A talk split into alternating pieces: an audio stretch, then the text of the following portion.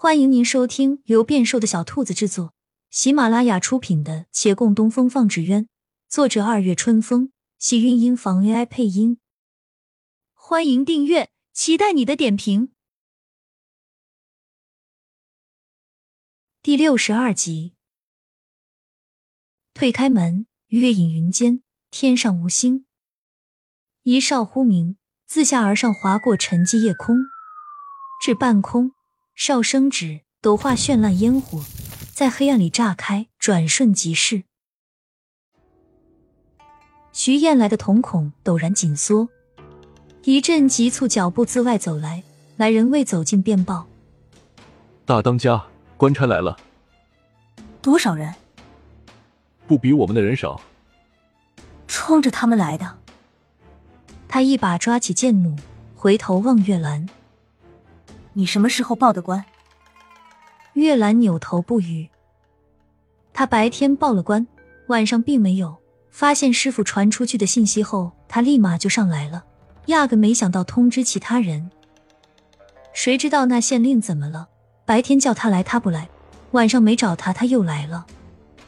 徐燕来不再问，他看着他慢慢抬手，附上门后，不动声色抓住一道铁链。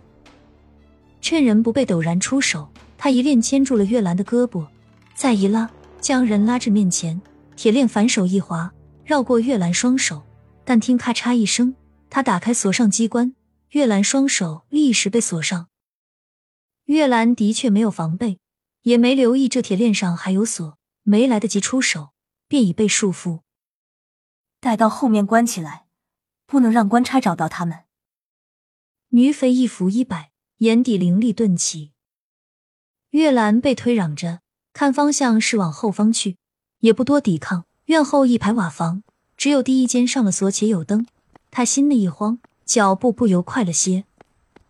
小山匪多看了他几眼，心道原来是个傻子。这一面无窗，月兰看不见里面的人，但基本能确定这里就是师傅。他知道里面的人流血了，却不知到底如何。他不肯再往前走，即便是逃不出去，也得立刻看一看他的伤势。他站定脚步，回头道：“把我跟他关在一起。”小土匪懒得麻烦，目光在他手上铁链琢磨片刻，料想他也跑不出去。倒也没问题，但我警告你们啊，不要耍花招。说着，将那门锁打开，用力一推，把人推了进去，迅速重锁上门。他踉跄几步，一眼看见靠在草堆上的人。那人双目半合，眉头紧锁，肩上的血迹触目惊心。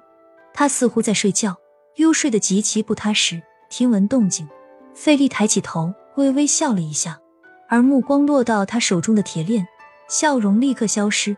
本就紧蹙的眉头皱得更紧，嘴唇动了动。你怎么也来了？月兰只觉自己浑身的血液一下子炸开，四处流窜，无可遏制，心里若千万针刺。她紧握拳头，双眼瞬间绯红。她不由分说冲上前去，然而还差半步远，猛地停住，陡然睁大了眼睛。眼前人唇上还沾血，那发髻凌乱垂在肩上，衣袖已被撕掉，双臂止于中衣袖，被血与汗沾染，紧紧贴在身上。他忽而热血翻涌，阵阵悸动不断袭击心头，全身的每一寸肌肤都在叫嚣，叫他瞬间热汗涔涔，气息紊乱。又何以不懂？这感觉不是气，不是忧，是欲。他微眯了眼睛，山匪就是山匪，还一百零八条规矩，何必说的冠冕堂皇？此时的巫医在厨房，厨子大元未知外面情况。他关火盛饭，摆好碗碟，拍着胸脯道：“大当家对那个小白脸脾气也太好了些，我且来帮一帮，使点小把戏，直接生米煮成熟饭，我就不信他还不从。”他笑眯眯的走到窗台前，那东西可真不容易买。在茶盘里面摸索了一会儿，他的脸色变了，又是一道鸣哨，在空中若惊雷炸响。大元捂住了脸，我的天啊！我端错了。他急匆匆跑出去，而山中呼啸升起，县令大人携一众官差衙役，已将这一群山匪逼退到寨前。无暇顾及其他，大元扛起兵器，融入阵营之中。看李慕言一挥衣袖，星月失色；又见徐燕来扬起披风，万籁肃杀。见有落雨，山间尘嚣未被洗去，都化成泥。衙役们能担此任，并非庸才。山匪们长久以来不招惹官府，也并非是自视清高，只是双方较量起来是真的势均力敌。若长期相抗，对彼此都是劳民伤财。但此时此刻，李慕言却不得不来了。他来之前尚不知骆长青被绑于此，白日长青斋几个小哥去找他寻人，他们首当其冲的要来乌衣寨。然他因之前王小红死去一事对乌衣寨有愧，一时困惑想不通，拒绝了他们。只是派人帮他们在城内寻了半日，所寻无果，也就只剩下乌衣寨了。那几个小哥没再来找他，天色一暗，他却心中难安起来。他即便已经忘却少年豪情，但总归还记得为官者当为民。他并不精通武道，而此刻站在面容狠厉的女匪面前，却不露半分怯。女匪徐燕来昂着头，不看他身后数人，只盯着他看。擒贼先擒王，我去抓那狗官，你们对付其他人。